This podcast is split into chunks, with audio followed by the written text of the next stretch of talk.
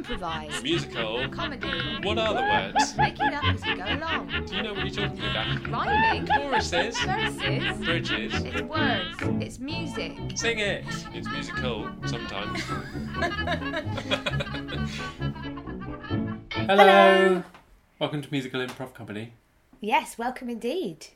It's, it's another special episode. It seems that way. They're all special, aren't they? Yeah, well, you went off and did something without me. I did, which was uh, I had separation anxiety, but Yes. it was it was soothed by meeting the wonderful uh, Lee Simpson and Phelim McDermott of Improbable. Indeed. So um, let's just cut straight there and see what happened. Fantastic. Hello, welcome to today's Open Your Mouth and Sing podcast. I'm not with Joe, I'm just by myself. Um, but I am here with the amazing Mr. Lee Simpson. Hi, Lee. Hello, so I nearly choked on my apple. Uh, Lee's eating an apple, um, and at least from Improbable. I'm talking to him with his Improbable hat on. Um, and we're in the National Theatre Studios. And you're doing one of the most exciting projects I've heard about for a while. Good. How's it been going? It's pretty amazing. Yeah, it is. It's been really lovely. It's called Lost Without Words. The original reason why we thought of it wasn't the reason we ended up doing it. Ah, okay. So the reason we thought of doing it was that Phelim met an actor, an older actor, um, out in Twickenham, and had a chat with him. And it was someone that Phelim had really admired when he watched him at the Royal Exchange in Manchester when Phelim was a lad. Phelim's my co-artistic director. So he had a chat with this actor, and a lovely chat. And then the, the, the actor said, "Of course, you know, I, I don't do the stage anymore. It's the lines." And he tapped his head and said, "They won't go in," which is obviously a common thing, you know. Um, and it was about the same time that uh, stories were starting to appear about Michael Gambon not remembering his lines, and it just felt like it was kind of in the air, and almost as a joke. Phelim and I said to each other, "Oh well, you know, here's these actors who are amazing performers, but they can't learn their lines, or the, they don't want to do eight shows a week, or whatever. You know, we should teach them to improvise because there aren't any lines." Yeah. and it doesn't matter, you know, there's no stage direction that says you have to do a forward roll or something. So we sort of went, yeah, uh," and then went, oh my God, no, that's exactly what we should do. So we, um, we talked to some people about that, and we started meeting some older actors, and we were very clear that we wanted proper actors. Um, and proper dramatic actors. Because as we talked, we realised our interest was in that kind of improvisation that's like theatre. Um, and as we started meeting these older actors, we very quickly dropped the idea that they would need to not be able to remember their lines or not be able to do this or not be able to do that. That, that was sort of the, actually the least interesting thing about it. What we became interested in was um, these performers who have 50 or 60 years of experience um, in bringing life to other people's words, getting the opportunity to use their own words and their own experiences and their own lives and their own impulses.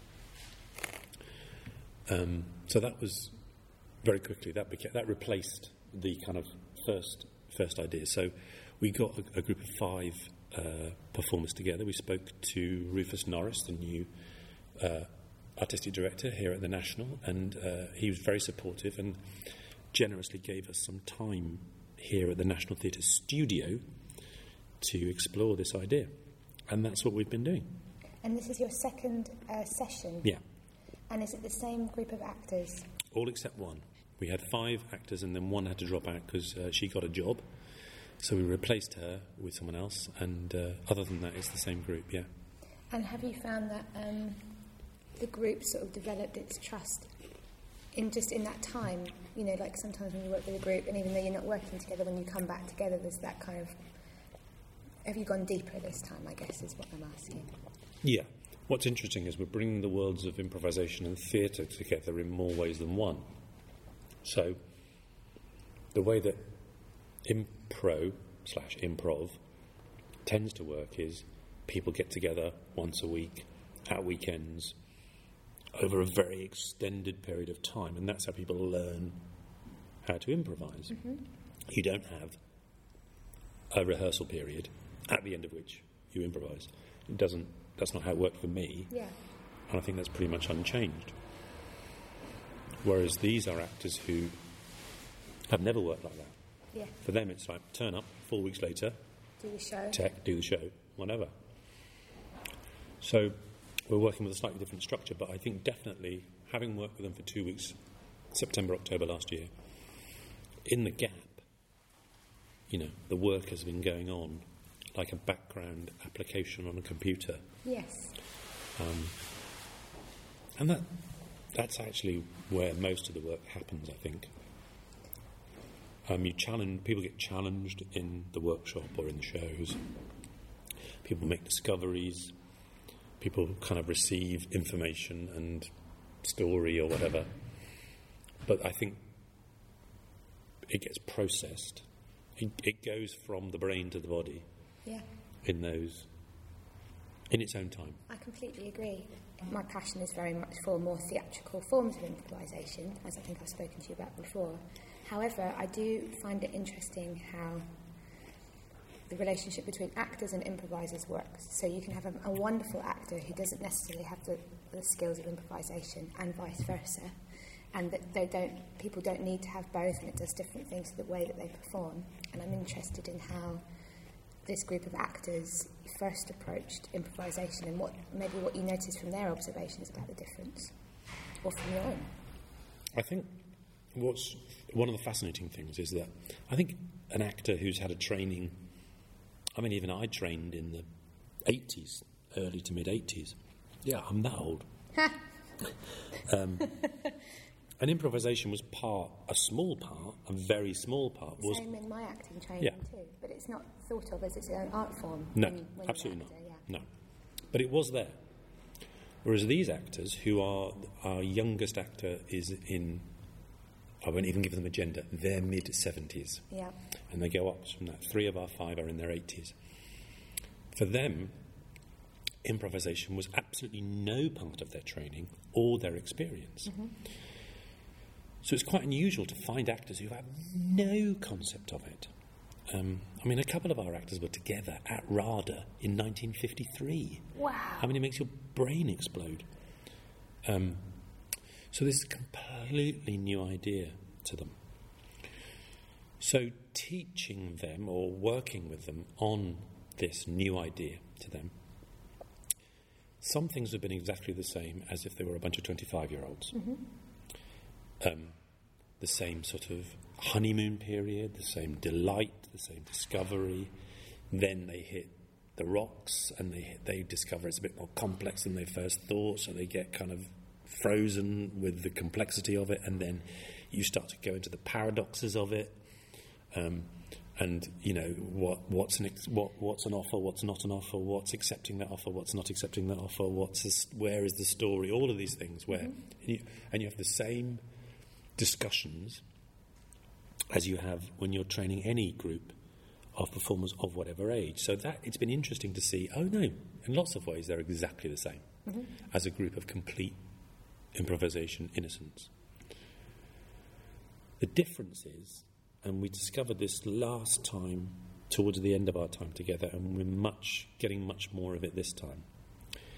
Is that if they manage to get a scene going, if they manage to keep it going, all those decades of acting experience kick in. And you have fully formed, really textured, incredibly sophisticated characters improvising. Wow, that sounds like an incredible thing to be able to witness every day. It is, it's, it's amazing. So at this point, Phelim came into the room and joined our conversation. One of the things I observe just as a human is like our attitude in this society that we live in towards people as they get older, and how some groups of people you, you literally become redundant when you become redundant, and how some people feel that uh, about the older people. The younger people, I guess, are less respectful towards older people. But I wonder whether or not that's felt from the actors themselves. Is there stuff around confidence? Is there stuff around coming back into that performance space? Has that been a, a thing? Yeah, definitely. Um, so a couple of things pop into my head. At the end of our first period together, we didn't do a showing. So usually here at the National Theatre Studio, you have some get some time, which is great, and you do some sort of work in progress showing. And we said we're not going to do that because we think it's too soon for them to do that, and we don't want to kind of dent their confidence or give them a traumatic experience or whatever. So we didn't do it. And perhaps that's not the aim in, in many ways. Well, actually, the aim in the end is to get them on stage Oh, amazing. improvising in front of a paying public. That's what that's what we're aiming for. Oh, fantastic. Um, so on the last day, Rufus uh, Norris came in just to have a chat. We said we're just going to have a chat with them. They said, look, they talked about their experiences of it, but the thing they said most, or the thing that came through, was um, we felt listened to, and that was there was something quite moving about that. That clearly the implication was that their experience as older actors is a sense of being listened to less, of being heard less. And in this environment, working on improvisation, you know, listening is one of the things Yeah. they'd felt listened to. And Georgie, our eldest, I don't think she'd mind me ta saying that, our eldest um, actor, when we said we were doing it again and um, her agent had told her that we were doing it again, she rang me up and she said, Oh, Lee, I'm so pleased, I'm so pleased. Do you know what? Since I had the news, I'm walking better, I'm driving better, I'm feeling better. It's confidence, isn't it? And I think that's happening, that happens to all of us. But you're absolutely right. It's, there's a kind of affirmation or a sense of value that starts to kind of get eroded hmm. as people and actors, and actors are people, get older. My tenuous link and my interest, I guess, is this idea of people's relationship with their voice. Not their singing voice, but their voice and their voice being heard and stuff. And what it strikes me as uh, is a similarity in what we experience with, with the singing thing is talking to adults who say, well, when I was seven, eight, nine, ten, my mum, my teacher, my sister said, oh, stop making that horrible racket, and they haven't sung in public since. Yeah. And to, to stand in a space with other people and let that vulnerability out is a, just a really powerful and moving thing to be around. And, I, hmm. and that reminded me of that when you were saying that. I agree. It's a, it's a, it's a very, yeah, that's what's happening. Since you're both here, can I just get you hmm. to talk more generally about Improbable and how you met and how that came about? And So the direction I arrived at it was uh, when I was at school, my teacher read Keith's book, Impro. I think I've worked out pretty much when it came out. Um, and it changed his life. So he decided he was going to change all our lives. So we started working on Keith's exercises in Great Yarmouth, where I was from. What year is this? late 70s. Then I went to drama school and left drama school and couldn't get couldn't buy a job as an actor. So I left drama school in what 84 or something or 85. Uh, and that was 85 was sort of one of the year zeros for improv in London. That was the year theatre sports arrived. That was the year the comedy store players started. That was the time that Andy Harmon was doing Trouble in Public at the Gate. it was the time that Peter Weir from the old Omelette Broadcasting thing that had been like 80 to 83, and just in case, they were sort of reviving their interest in that after a bit of a, a bit of a lull. It was the time when Jim and Steve, Jim Sweeney and Steve Steen, the other members of Omelette Broadcasting, had sort of uh, started to revive something that they called the Rupert Pupkin Collective. It was the year of Actor Aid, which is 12 years, 12 hours of improvisation, um, where Omelette got back. So that all of these things were happening in an incredibly short amount of time, almost slap bang in the middle of the 80s. And I sort of emerged from drama school into this thing and just started doing it. So I became a comedy improviser. Uh, and then I met Phelim. I'm not sure it's that year, maybe the following year, 86 or something. Now, I had left college and uh, and then I went and did a workshop with Keith. It was a 10 day workshop, I think. Uh, even if it wasn't, it felt like 10 days. uh, and it was in Monkton Wyld, sort of down south. And uh, it was extraordinary because I hadn't. I'd done a lot of Gaulier workshops, but I hadn't done impro in that way. So I would say the difference being looking at narrative and storytelling, which was kind of for me was a missing piece from that uh, clown and improvisation that Gaulier was teaching, and uh, became very excited about. I think the most exciting thing, sort of, was that it generated a lot of material. Done lots of scenes in the Gaulier workshops and things, and a lot of companies came out of Gaulier's work, and but very often they were clown scenes that na- narrative wasn't necessarily part of that. Yeah. Um, so I was excited by that, and excited by the fact that you could just do it, and there were, and then I then consequently discovered that there were people doing it. So Lee Yeah. and other people were doing it above pubs, and uh, Guy Dartnell had a place on that course that I went on, and couldn't go, and sent his then girlfriend to do it instead. And afterwards, he was kind of like regretted the fact that he hadn't done it and got some people together to try and tell him what we'd done on the workshop. It was great, actually, as a way of making those people who were on it meet again. And Lee came along, along to that workshop. I was about to make a show at the time, and the actor who was in it, an actor called Richard Hope, got a big TV part.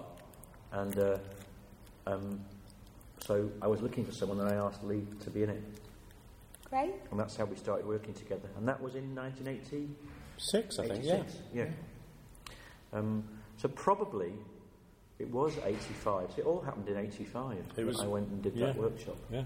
And even then, Keith hadn't been in the UK for a long time. Hmm. Angelico had managed to persuade him to come. Uh, and John Oram? Mm. Yeah, is that right? Yeah, John Oram, who was who was the drama advisor for Norfolk County Council when I was back in Great Yarmouth. John Oram was a mime artist. Okay. Um, so I'd sort of encountered him as a, you know, whatever, precocious 14 year old actor or something. Yeah, so Um, that was the yeah. beginning of that story. And uh, there was a real, uh, with imp- Improbable, which didn't form for many years later, but we've been working since then. Uh, there's always been a big theatre element, so it's never been really. Apart, we've done lots of like comedy improv shows over the years, but our work in this territory, which became improbable, was always. In fact, we avoided ever putting the word word impro on our leaflets and stuff, um, just because we wanted it to be known as, and we're working towards doing theatre rather than just. Um, I guess it was to stop people imagining a certain kind of performance was happening, and was there was an invitation for to come and see a different. You might see serious scenes. Yeah. Um, and uh, Yeah, um, and part of the journey towards putting Improbable together was because I'd tried for years to get funding to do Life Game, which we'd done in '85. On that, Keith was still he was starting to develop it as as he was doing that course. We did that, and we did some scenes that I you know I never forget. And I wanted to do Life Game, but I was determined that it would never be a show that we just did above a pub or in a, which is when where most improv happened. That it would be a properly funded show. It would have a set, and it, people would be paid to do it, and we would pay for Keith to come over to coach us for it. Which is, and it took. Well, what year did we do Life Game? Mm. 98, so it's first time, yeah. 2000, yeah. So from 85 to then, uh, to get to that place. Um, so on some level, Improbable was created as a company to make help make that happen, and it did. Wow.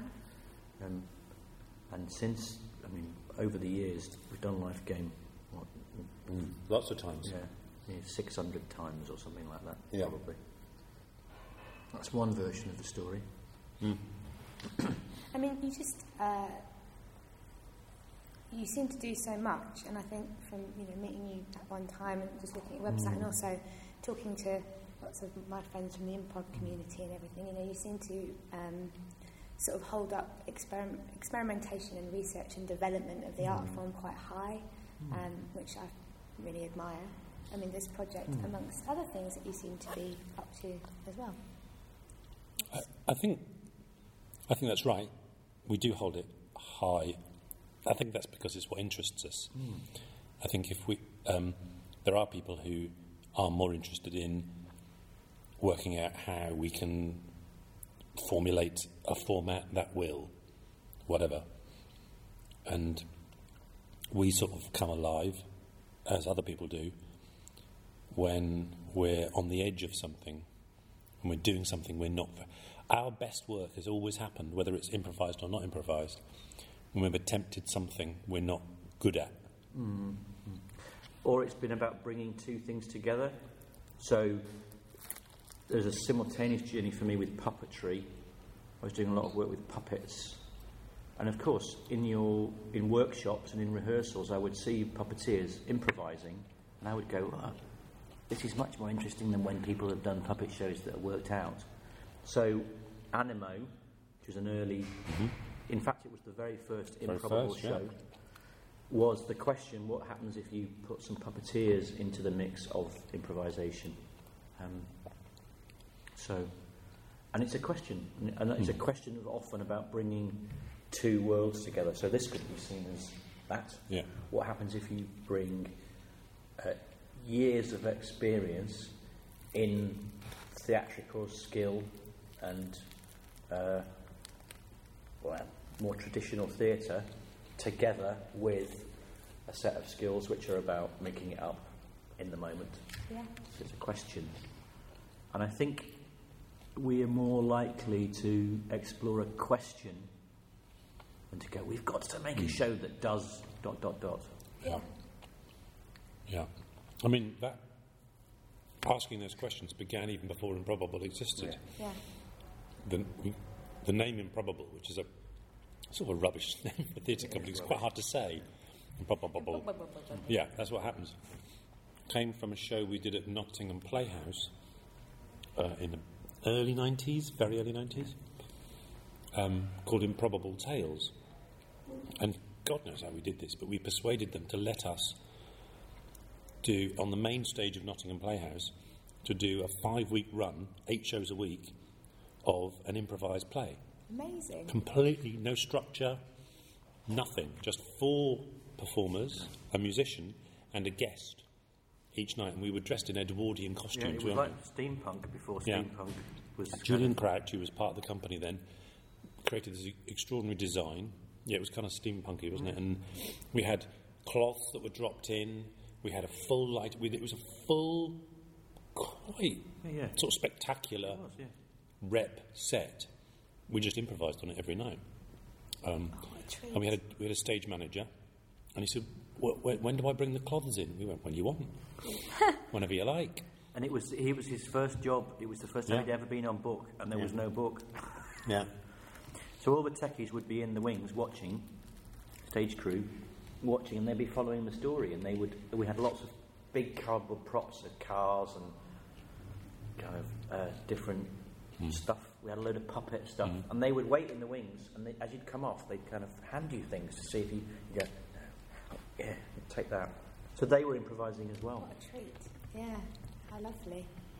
It was that So it's sort of great. thing where you go, if you thought about it now, you would never do it. You'd never, you, a, a theatre like that would never do it now. They go, you're crazy, no mm. chance. So it's probably I think time it- to think about doing it again soon. I think so because it's it's about putting something improvised and not treating it like oh it's the thing above the pub oh it's the thing that happens when on the Sunday night Yeah. which is the old traditional improv night when nothing else is on. No, it's on the main stage. It has a set. It has a lighting rig. It has prop everything. Yeah. Let's treat just take it seriously. Yeah, give it some legitimacy. Yeah, absolutely. And of course, people in Nottingham loved it. Mm. It was like they come along and go, "Oh, great!" you know, it's, Well, if you know, I did have a hardcore of people who started to go and see every show, and yeah, of course it would. I like the, um, you know, the evangelical audience look when they've seen their first bit of improvisation. Yes, yes, Especially if it's not some an improvisation that they recognise the form of. yeah, And they come and talk to you afterwards and you're like, what was that? Yeah. I don't know what that was, but it just it, it felt it just felt so different from anything I've ever seen before, you know, and um, they can feel that freshness and they're with you, aren't they? They're on their seats. It's very exciting to be able to do well, that. they never come back because they because it was not a great show. Whatever. Sodom. Yeah. you get that at the comedy store when people have been to see stand-up shows, then come to see the players, and they, I mean, they go, "Wow!" They say it was funnier or whatever, but actually, it's the atmosphere It's very different. is very different. Yeah. The quality of laughter, the quality of relationship with the with the performance is totally different. Like they can't quite. It's that face. You're exactly right. They can't quite believe it's that different, and they've experienced something that new. The face, for all you audio listeners, is a kind of like a wide-eyed Innocent. a- animal. yeah.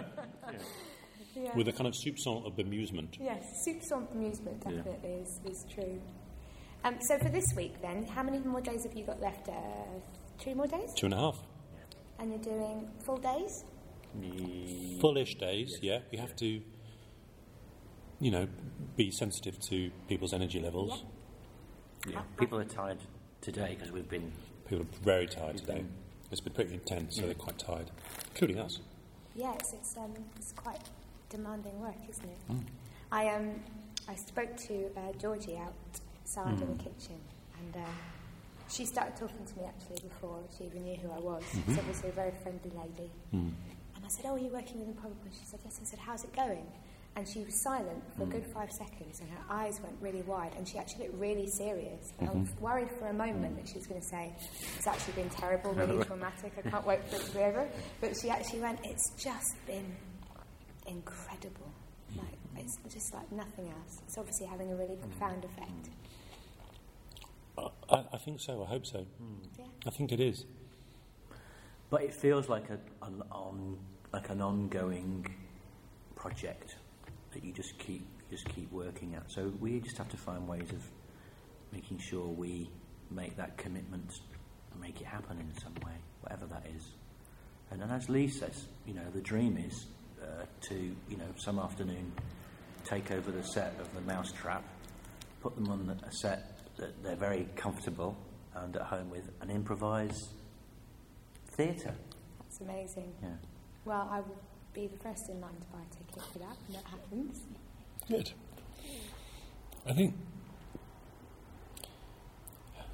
the the state like, like for like for us, if you said to us, "What's the stage?" we'd say the stage is our home.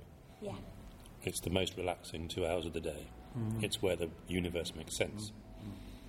Mm. And you talk to almost any performer, and that's what they'll say. The, world confuses me. On stage, I know where I am. I feel really relaxed. I feel like myself. And the same is true for these actors. The stage is their home. But just because time has passed, they're being denied that home. Yeah. And if really, even beyond the shows, if this project has a an aim, mm. it's to open up a proper old actors' home, which is a stage where the public come and pay money to watch them perform. That's their home. So thanks very much, uh, Lee and Phelim, for talking to me. I had a really wonderful day meeting you both and meeting all of the fantastic actors, and I'm really excited uh, to see where you get with them and hopefully come and see a show at the National one day. And who knows, maybe one day we could even get them singing. That'd be amazing. I really enjoyed listening to that. I would have loved to have been there, but I'm glad we sent you anyway. Thanks, Joe. Uh, thanks, everyone. Um, please pop us an email at openyourmouthandsing at gmail.com with any questions, and we'll see you all soon. Right. Bye.